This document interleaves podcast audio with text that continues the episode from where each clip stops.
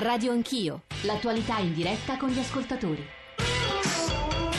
Sono le 9.33, Radio Anch'io è a Taranto, nel quartiere Tamburi, siamo ospiti, anzi grazie a Giovanni Guarino che è il gestore del Teatro Tatà che ci ha ospitato qui in questi spazi, sono davvero a poche centinaia di metri dall'immenso stabilimento dell'Ilva, raccontando, provando a raccontare insomma, nel, con la concisione della trasmissione radiofonica, mentre non eravamo collegati, eh, di nuovo gli animi si sono contrapposti, accesi, ma è difficile, lo capiamo noi che non siamo tarantini e che veniamo qui ogni tanto, è difficile non perdere i nervi di fronte a una questione davvero, non dico irresolubile, ma di difficilissima risoluzione, perché le posizioni sono diverse, perché le attese sono diverse, perché le speranze sono diverse. 335 699 2949 per i vostri sms, radio anch'io, chiocciolarai.it e continuano ad arrivare domande, osservazioni su Facebook e poi 800 05 0001 e tuttavia prima di tornare sul tema salute, prima di tornare sul tema del rapporto fra lavoro e salute, volevamo farvi ascoltare che cosa ha significato vivere a Tamburi in questi anni, qualche storia di Tamburi perché ieri Nicole, Nicola Ramadori che è qui accanto a me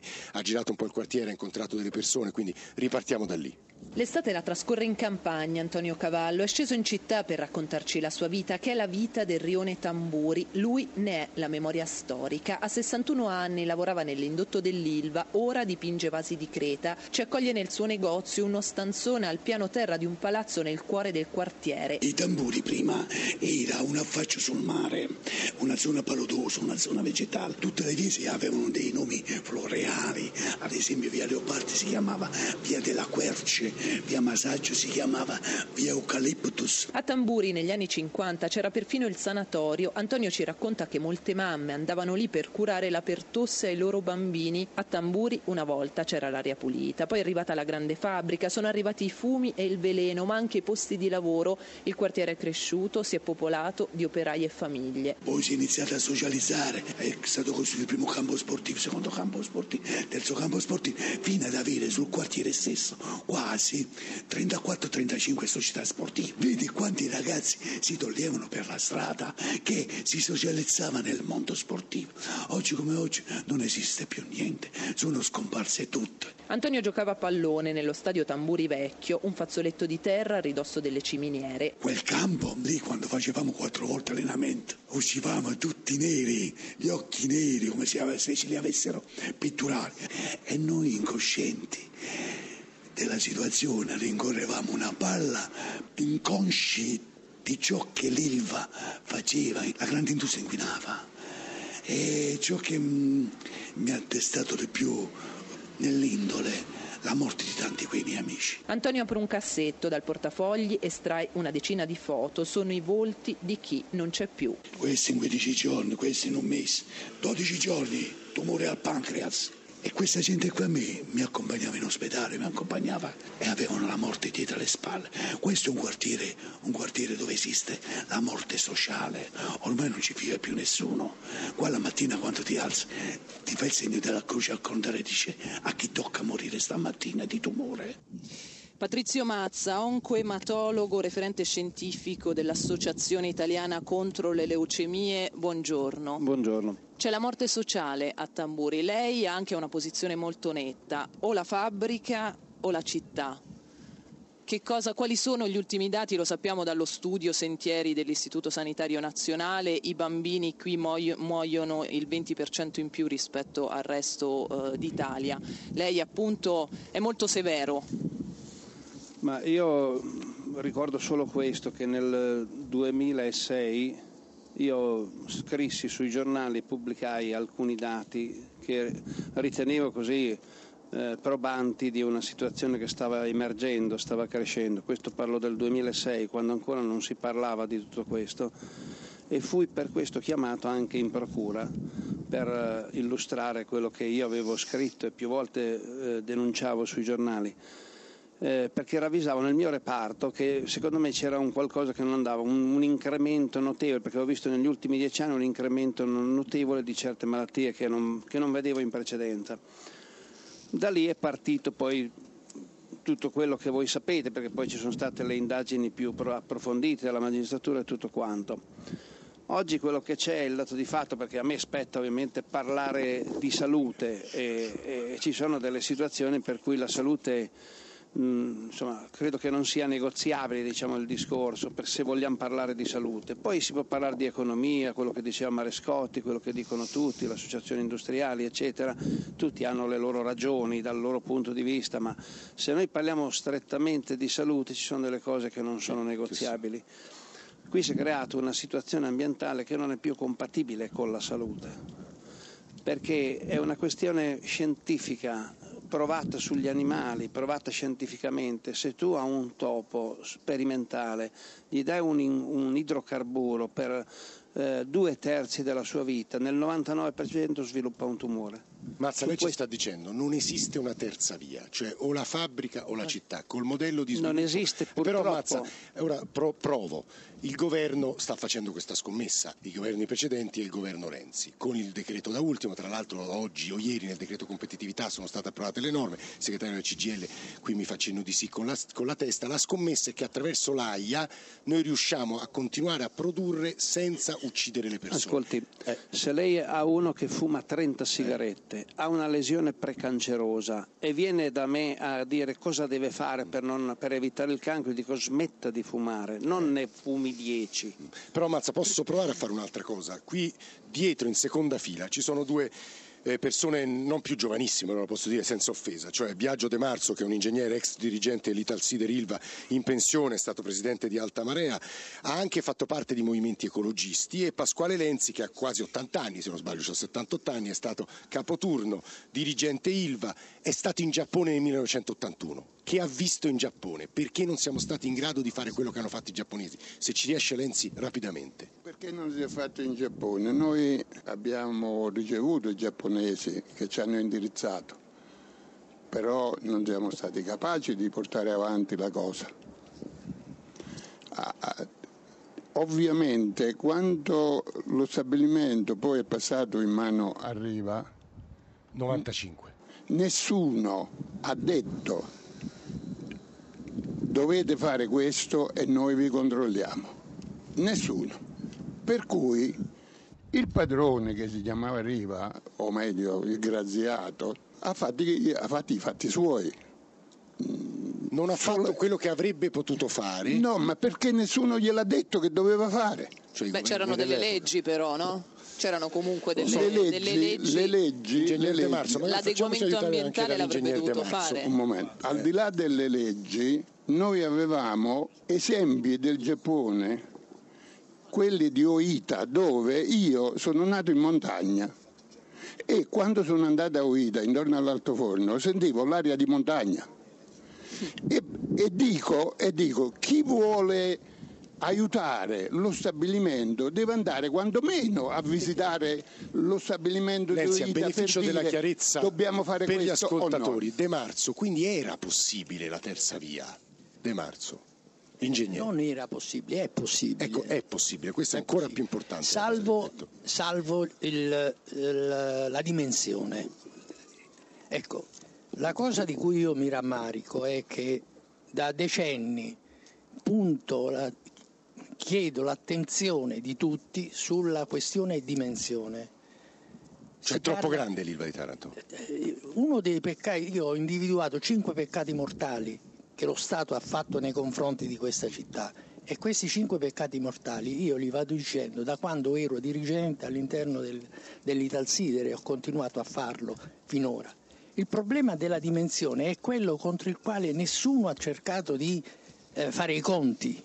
Questa è la, è la vera realtà. I giapponesi da noi a Taranto sono stati per anni, ci hanno aiutato a migliorare la manutenzione, ci hanno aiutato a migliorare i processi. Quando siamo arrivati al punto in cui si dovevano fare le cose per il futuro, ai giapponesi è stato detto basta così. Lui ha citato Oita, io da dirigente dell'Italsider sono, ero, sono stato eh, direttore dell'ufficio tecnico di stabilimento, quindi non di una piccola cosa. Io sono stato mandato in Giappone per vedere che cosa c'era che potevamo trasferire noi a Taranto. Guardi De Marzio, mi dispiace davvero, ne dovremmo parlare certo, per 3-4 certo. ore. A questo punto, siccome ci resta un quarto d'ora, Nicole, io proverei a capire che cosa si può fare nel futuro, se davvero questa terza via oggi, un miliardo e otto credo costi mettere, mettere in sicurezza l'impianto. Di più 4, miliardi totali con Totali, il sì, piano industriale. Marescotti credo che sia Peace Link scettico sulla terza via, cioè a questo punto non c'è più un futuro per l'Ilva, mi pare che questa sia la sua posizione radicale, no? A questo punto è inutile spendere soldi su una fabbrica che non ha più mercato, è importante investire come è stato fatto a Pittsburgh in una nuova prospettiva di sviluppo, in una riconversione o come è stato fatto nel RUR in una bonifica integrale del territorio e nella ricostruzione proprio dei caposaldi economici, cioè puntare su quello che, Ta- che Taranto ha di unico nel mondo. E lì ricostruire una nuova economia che non venga eh, caratterizzata da quella eh, da quello scarico dei costi esterni, perché in tutti questi anni l'industria ha campato sullo, eh, sul trasferimento dei propri costi interni sull'ambiente e sulla salute, è la cosiddetta esternalizzazione dei costi industriali. Nel momento in cui la magistratura ha detto attenzione, non si possono più scaricare questi costi sull'ambiente, è chiaro che si è inceppato tutto. Visto che si è inceppato tutto, dobbiamo ricostruire lo sviluppo sulla base di quelle che sono le caratteristiche di uno sviluppo sostenibile. La green economy, Eh. secondo, la green economy, secondo l'ONU, darà lavoro nei prossimi Marescotti, anni un secondo a solo. 60 Massimo di Battista, lei che è un operaio Ilva, è d'accordo con questa prospettiva? Assolutamente, io farei un passo indietro. Quando dice- lei parla di sfide del governo, ci sono stati cinque decreti nei governi che si sono succeduti di un governo non eletto dal popolo, prima Monti, poi Letta e adesso Renzi, dove ci sono stati due anni, se c'era la reale volontà di fare qualcosa, non è stata fatta assolutamente. Sono passati due anni dai sequestri degli impianti e ad oggi io che vivo lo stabilimento Eh, e mi rendo, sempre, mi rendo sempre più conto che chi viene a parlare qui, e mi hanno dato atto il segretario della CGL, non conosce il ciclo produttivo. Quello è un ciclo produttivo integrale dove ci sono due acciaierie, quattro altiforni, cinque colate continue e due treni nastri. Se per l'AIA si intende la- da fare una sciacquata di faccia non siamo assolutamente d'accordo. Gli impianti sono vecchi, sono obsoleti. È come una macchina, quando supera un tot chilometri va cambiata. Quelli sono impianti che hanno dato, perché non si tratta solo di parlare di impianti, parliamo delle acque, delle falde acquifere che sono tutte inquinate. Quindi bisogna parlare a 360 gradi. Io sono sempre più convinto, De Marzo è rimasto forse nell'81 perché De Marzo doveva spiegare, è stato ingegnere Eh, dell'IL, beh. poi è andato in Sì, pensione, non entriamo nel dettaglio, è andato in pensione, poi ha fatto Sì. l'ambientalista. Eh. Nella vita bisogna essere coerenti. Allora, purtroppo quando si parla di giapponesi, questo stabilimento ha prodotto il prodotto interno lordo del paese, l'ha fatto lo stabilimento Quando parliamo di autotrasportatori di tutto l'indotto, non parliamo di 70.000 disoccupati, Presidente di Confindustria, di 110.000 disoccupati che con- nel corso degli anni aumenteranno perché questo territorio non ha più prospettive. Mentre prima la classe politica e dirigente sindacale attingeva dalle assunzioni in Ilva, delle assunzioni in Marina Militare, delle assunzioni in Eni, adesso i rubinetti si sono chiusi. Il, pro- il problema è che bisogna dare un nuovo sviluppo a questo territorio. Battista, Noi abbiamo un fermi. porto, No, quando parliamo, di, quando parliamo di No, porto fermare. ci sono quattro Eh. sporgenti che sono in mano, l'Ilva ha una concessione da- demaniale per oltre 90 anni. Allora io non vedo perché questa città deve ancora subire le angherie, le decisioni che vengono prese a Roma e a Bari. Battista, la siamo prego, la prego, ora si fermi. Fulvio, eh, la Fulvio Colucci, giornalista. Sì, sì. Fulvio, ah, messa così non c'è soluzione. Perché, dicevo precedentemente, è impossibile sciogliere questo nodo salute, ambiente e lavoro. Tutti, tutti vogliono Eh, il concetto di Eh. strategicità, eh, mi rifaccio sempre alla vostra introduzione all'articolo 41 della Costituzione, cioè l'impresa non può essere fatta contro la salute delle persone. Eh, Cesario, io vorrei sentire Cesario, la CGL, insomma, perché qui Assolutamente, la terza via c'è, bisogna superare le divisioni, noi le abbiamo prodotte, abbiamo un, prodotto- un progetto che si chiama Smart Area, sono 30 schede progettuali che vanno nella logica della diversificazione complementare. Nel frattempo tutto quello che abbiamo va ecocompatibilizzato al meglio e bisogna poi affrontare quando il mercato Le deciderà risorse dove si prendono? le, Questi- risor- questi le risorse soldi tra l'altro servono, questi soldi ci sono, ci sono, Ci già, sono? state, sono già state stanziate le, le risorse le prendiamo da- dalla, dalla procura di- della, della Repubblica dai sequestri fatti a, eh, ma secondo la legge non vengono di... confiscati quei, quelle finché ricchezze, non vengono confiscate sono già state confiscate abbiamo un decreto legge ultimo che esplica i suoi effetti immediatamente per cui i soldi sostanzialmente per le bonifiche ci sono no ci sono i soldi per le bonifiche ci sono Patrizio Mazza voleva dire una cosa oncoematologo, oncoematologo. Patrizio Mazza. un attimo io volevo finire il discorso sì, scusi, di prima che non c'è purtroppo compatibilità perché se si continua anche a inquinare poco si accumula sul precedente e sul termini biologici eh. questo è, ha un effetto cumulativo.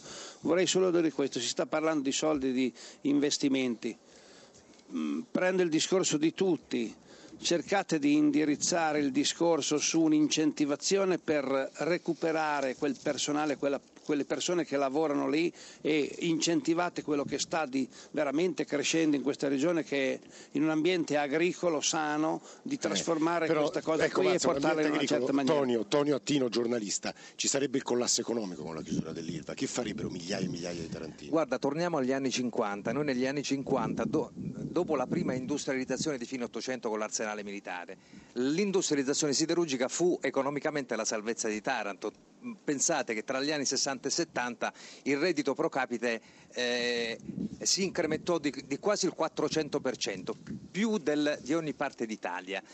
Adesso sarebbe un disastro semplicemente perché negli ultimi vent'anni nessuno ha immaginato uno scenario diverso. diverso dall'Ilva, come se un'azienda potesse essere come un essere umano infinito. Non c'è un essere umano infinito, non credo che ci sia, indipendentemente dalla nostra volontà, un'azienda infinita. A Bagnoli, se ci guardiamo intorno, il centro siderurgico non c'è più, a Piombino idem Genova Cornigliano è la metà di quello che era vent'anni fa e se guardiamo un po' oltre il nostro ombelico, a Pittsburgh, che era una delle città più sporche e industrializzate siderurgiche dell'America, non c'è più. Però in Germania e in Giappone c'è, Tonio. C'è ti, ti, fermo un secondo, ci sono Massimiliano da Firenze e Antonella da Milano. Scusate per i pochi ascoltatori, ma oggi siamo davvero tanti qui in diretta da Taranto. Massimiliano, buongiorno. Buongiorno. Che ci dice? Ma che devo dire, l'argomento è complesso e ormai siamo a questa condizione con una serie di concause che non hanno l'immediata visibilità, però quello che si può considerare è che con la fine del boom economico dove tutto era bello e roseo ci siamo seduti e non abbiamo sviluppato nessun tipo di politica industriale.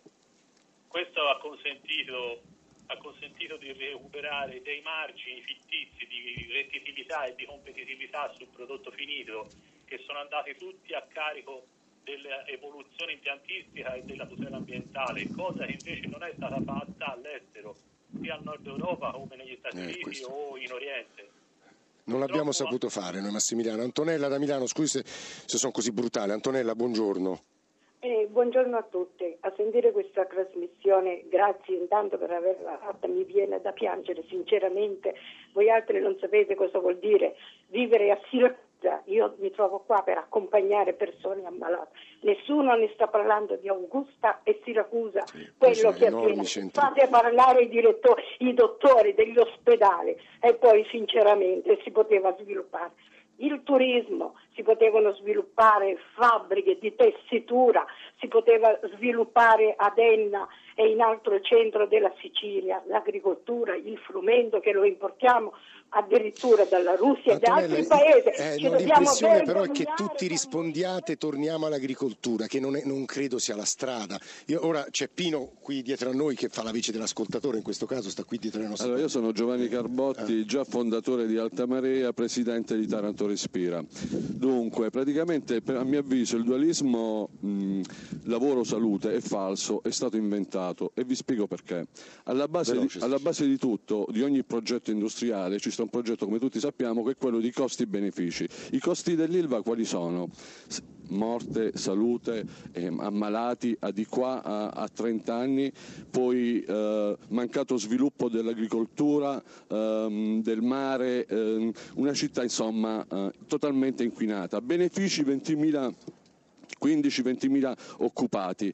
Di contro invece un mancato sviluppo per 60-70 mila persone. Quindi sulla scorta di un'analisi costi-benefici, un'azienda che ammazza anziché aumentare l'occupazione come era prima, sta man mano calando l'occupazione, continua a danneggiare un territorio e a impedire lo sviluppo di tutte le altre attività che sono appunto... sono Quindi sono l'unica soluzione che adesso dovrebbe, Eh. dovrebbe esserci è questa. Lo Stato dovrebbe prendere e deve prendere coscienza che questa città Taranto è stata fondamentale per l'Italia sotto l'aspetto industriale, sotto l'aspetto della difesa e, e tante altre cose e deve risarcire per quanto ha dato questa città. Questa città ha bisogno di aiuto, l'hanno si, detto si lo devono Massafra, io ho una domanda velocissima per lei perché dobbiamo farvi ascoltare un'altra intervista importante che ha fatto Nicole Massafra, segretario CGL. C'era la domanda che a legge è possibile fare industria pesante in Europa nel XXI secolo? Questo è un po' il dato finale. È possibile e doveroso fare industria, continuare a fare industria, però bisogna puntare sulla via alta della qualità. Eh, il telespettatore che è intervenuto Eh. per ultimo aveva ragione, noi in questo paese abbiamo perso terreno in termini di innovazione, di ricerca, di Perché qualità. Adesso non riusciti, ci crediamo più, ci sono riusciti in tutto il resto d'Europa. Qui a Taranto non lo facciamo, oggi pensiamo che è troppo tardi per farlo, è sbagliato. Se continuiamo a pensare così evidentemente non faremo un passo in avanti, invece di questo abbiamo bisogno, su questo noi dobbiamo crederci e su questo lo Stato italiano in questo momento a Taranto può davvero sperimentare un nuovo corso per la politica industriale. E allora adesso noi mm, ascoltiamo una storia di una persona che vuole crederci, una testimonianza molto forte, la storia di un ragazzo che si è ammalato quando era giovanissimo e che nonostante tutto trova ancora la forza per combattere. Dobbiamo dire che lo hanno aiutato in questo le arti marziali, ha esercitato questa disciplina, tanto è vero che ha preso la, la cintura nera nel 2006 addirittura è riuscito a vincere il mondiale di Karate Point. A ottobre sarà l'accompagnatore della nazionale prossimi mondiali a Viareggio e allora noi ascoltiamo questa testimonianza. Vi devo dire che eh, sentirete una voce particolare perché è la voce appunto di questo ragazzo che riesce a parlare attraverso il laringofono. Ascoltiamo. Mi chiamo Mario Amodio, ho 35 anni, all'età di 4 anni mio padre ci ha portati in America, mia madre per nostalgia se ne è voluta tornare e siamo tornati in Italia, a Napoli, poi mio padre ha trovato il lavoro all'Ilva e ci ha portati a Taranto all'età di 18 anni, ho intrapreso il suo mestiere, sono diventato carpentiere, ho fatto tanti lavori sempre nell'Ilva nel 2004, sono andato a lavorare nell'officina, l'officina all'OGMK, dove adesso quasi non tutti si stanno ammalando di tiroide. A proposito, io nel 2005 ho scoperto di avere la sclerosi multipla, nel 2008 un tumore alla lingua, poi nel 2011 il boom. Il tumore all'esofago e dall'esofago è salito alla laringe, ha preso tutto. Ora devo dare la colpa all'Ilva, non lo so. Quello che è certo, che ho lavorato, i minerali li ho respirati, esami li ho mangiati, quindi tutte le testimonianze di altre persone ammalati, alla fine giungo alla conclusione che è colpa dell'Ilva. È purtroppo una realtà che bisogna combattere, dobbiamo combattere per far sì che l'ambiente migliori, gli operai che ci sono devono essere tutelati, come si fa a chiamare all'asino uno che sta ammazzando da solo, i politici sono quelli che devono risolvere il problema.